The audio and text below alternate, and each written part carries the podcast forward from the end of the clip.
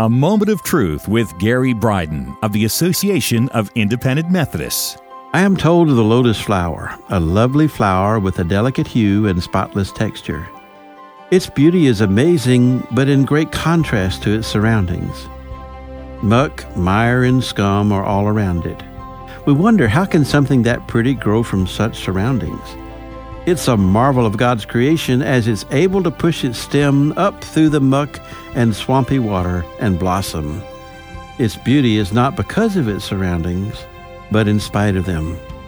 It demonstrates that as Christians we can pray with Jude, "Now unto him that is able to keep you from falling, to present you faultless before the presence of his glory with exceeding joy." Jude twenty-four.